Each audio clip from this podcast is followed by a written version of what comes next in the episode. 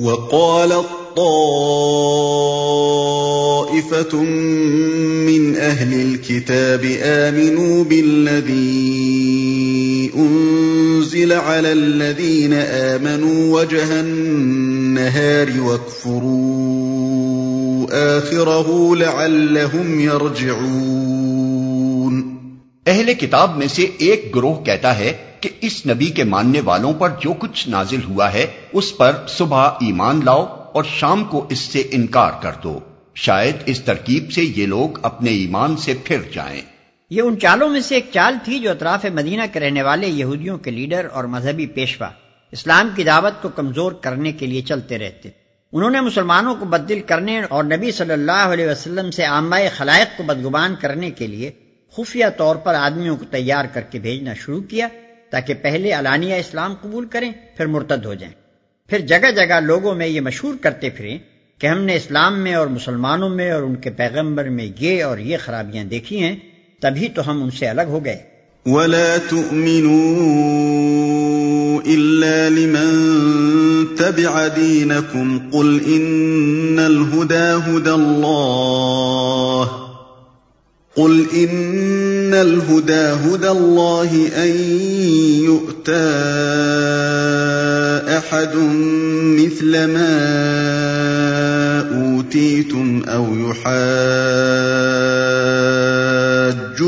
عند ربكم قل إن الفضل بيد الله يؤتيه من يشاء والله واسع عليم يختص برحمته من يشاء والله ذو الفضل العظيم نیز یہ لوگ آپس میں کہتے ہیں کہ اپنے مذہب والے کے سوا کسی کی بات نہ مانو۔ اے نبی، ان سے کہہ دو کہ اصل میں ہدایت تو اللہ کی ہدایت ہے اور یہ اسی کی دین ہے۔ کہ کسی کو وہی کچھ دے دیا جائے جو کبھی تم کو دیا گیا تھا، یا یہ کہ دوسروں کو تمہارے رب کے حضور پیش کرنے کے لیے تمہارے خلاف قوی حجت مل جائے۔ اے نبی، ان سے کہو کہ فضل و شرف اللہ کے اختیار میں ہے، جسے چاہے عطا فرمائے۔ وہ وسیع النظر ہے اور سب کچھ جانتا ہے۔ اپنی رحمت کے لیے جس کو چاہتا ہے مخصوص کر لیتا ہے اور اس کا فضل بہت بڑا ہے۔ وہ وسیع النظر ہے۔ اصل میں لفظ واسع استعمال ہوا ہے، جو بالعموم قرآن میں تین مواقع پر آیا کرتا ہے۔ ایک وہ موقع جہاں انسانوں کے کسی گروہ کی تنگ خیالی و تنگ نظری کا ذکر آتا ہے، اور اسے اس حقیقت پر متنبع کرنے کی ضرورت پیش آتی ہے کہ اللہ تمہاری طرح تنگ نظر نہیں۔ دوسرا وہ موقع جہاں کسی کے بخل اور تنگ دلی اور کم حوصلگی پر ملامت کرتے ہوئے یہ بتانا ہوتا ہے کہ اللہ فراخ دست ہے، تمہاری طرح بخیل نہیں ہے۔ تیسرا وہ موقع جہاں لوگ اپنے تخیل کی تنگی کے سبب سے اللہ کی طرف کسی قسم کی محدودیت منسوب کرتے ہیں اور انہیں یہ بتانا ہوتا ہے کہ اللہ غیر محدود ہے۔ اور سب کچھ جانتا ہے۔ یعنی اللہ کو معلوم ہے کہ کون فضل و شرف کا مستحق ہے۔ ومن أهل الكتاب من إن تأمنه بقنطار يؤده إليك ومنهم من إن تأمنه بدينار ومنهم من إن تأمنه بدينار لا يؤده إليك إلا ما دمت عليه قائما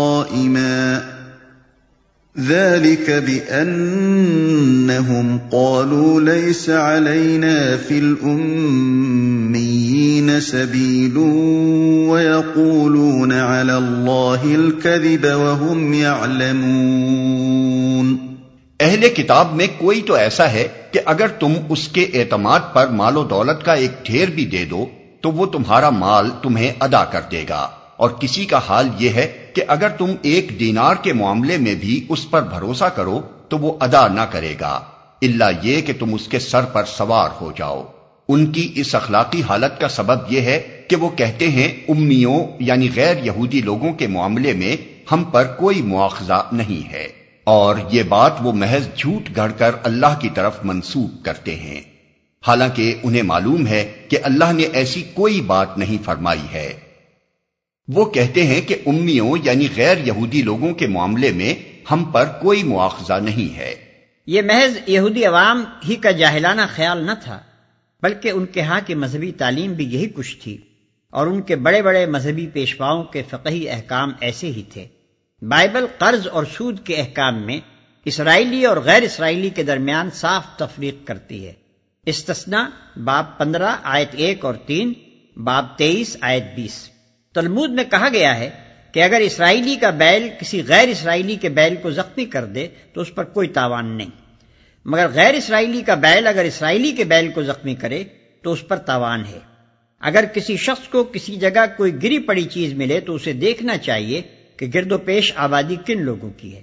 اگر اسرائیلیوں کی ہو تو اسے اعلان کرنا چاہیے۔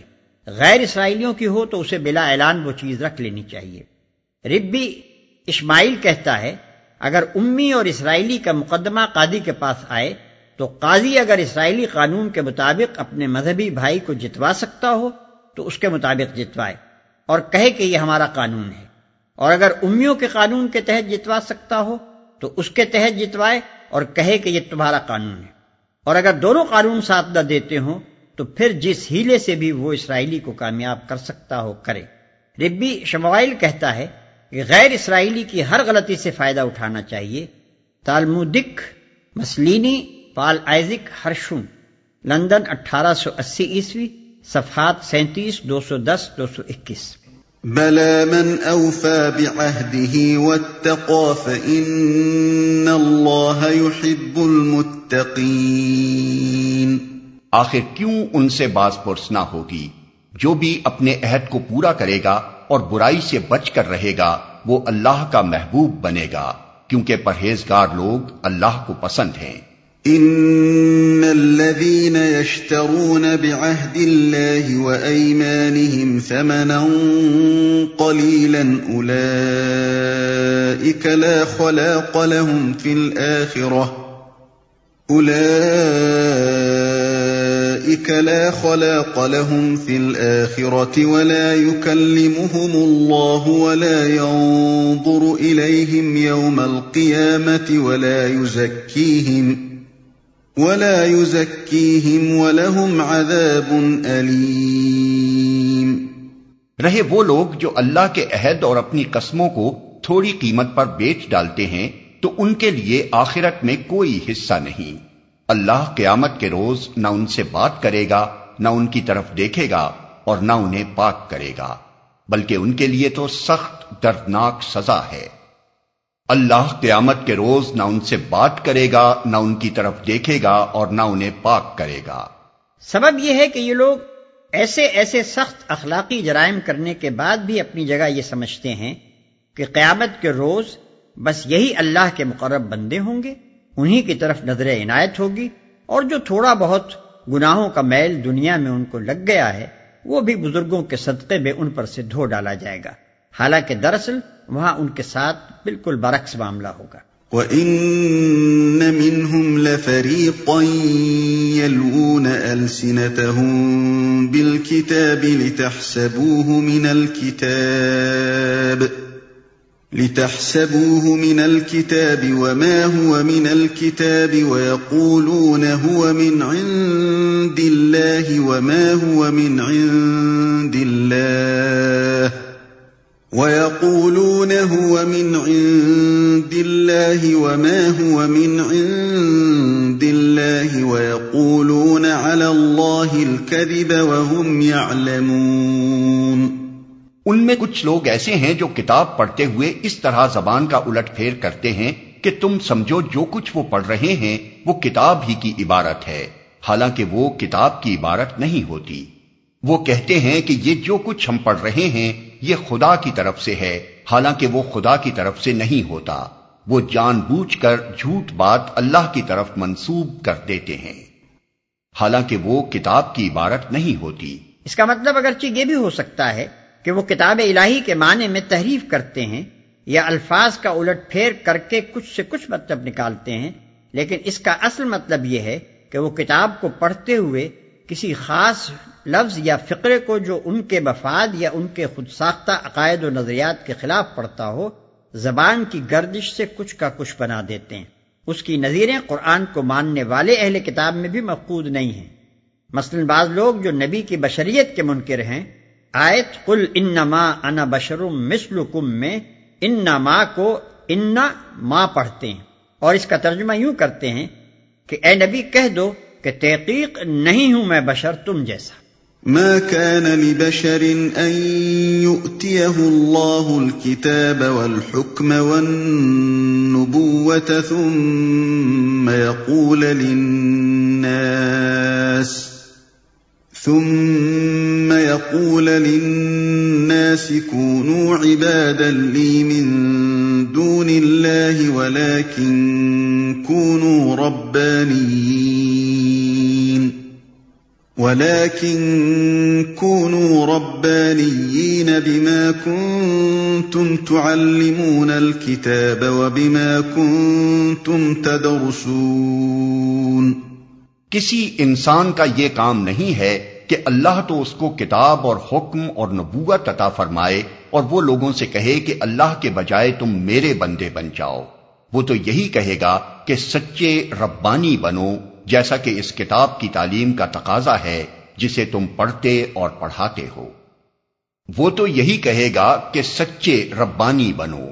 یہودیوں کے ہاں جو علماء مذہبی عہدیدار ہوتے تھے اور جن کا کام مذہبی امور میں لوگوں کی رہنمائی کرنا اور عبادات کے قیام اور احکام دین کا اجرا کرنا ہوتا تھا، ان کے لیے لفظ ربانی استعمال کیا جاتا تھا، جیسا کہ خود قرآن میں ارشاد ہوا ہے، لولا ینہا ہمر ربانیون ول اخبار انقول الاسم و اکلیم السخت اس کا ترجمہ ہے، ان کے ربانی اور ان کے علماء ان کو گناہ کی باتیں کرنے اور حرام کے بال کھانے سے کیوں نہ روکتے تھے۔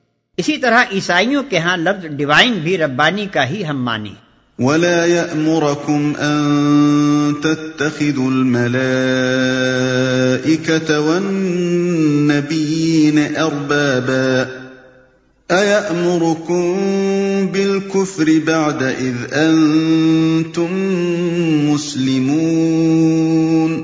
وہ تم سے ہرگز یہ نہ کہے گا کہ فرشتوں کو یا پیغمبروں کو اپنا رب بنا لو۔ کیا یہ ممکن ہے کہ ایک نبی تمہیں کفر کا حکم دے جبکہ تم مسلم ہو؟ یہ ان تمام غلط باتوں کی ایک جامع تردید ہے جو دنیا کی مختلف قوموں نے خدا کی طرف سے آئے ہوئے پیغمبروں کی طرف منسوب کر کے اپنی مذہبی کتابوں میں شامل کر دی ہیں۔ اور جن کی روح سے کوئی پیغمبر یا فرشتہ کسی نہ کسی طرح خدا اور معبود قرار پاتا ہے۔ ان آیات میں یہ قاعدہ کلیہ بتایا گیا ہے کہ ایسی کوئی تعلیم جو اللہ کے سوا کسی اور کی بندگی و پرستش سکھاتی ہو اور کسی بندے کو بندگی کی حد سے بڑھا کر خدائی کے مقام تک لے جاتی ہو، ہرگز کسی پیغمبر کی دی ہوئی تعلیم نہیں ہو سکتی۔ جہاں کسی مذہبی کتاب میں یہ چیز نظر آئے، سمجھ لو کہ یہ گمراہ کن لوگوں کی تحریفات کا نتیجہ ہے۔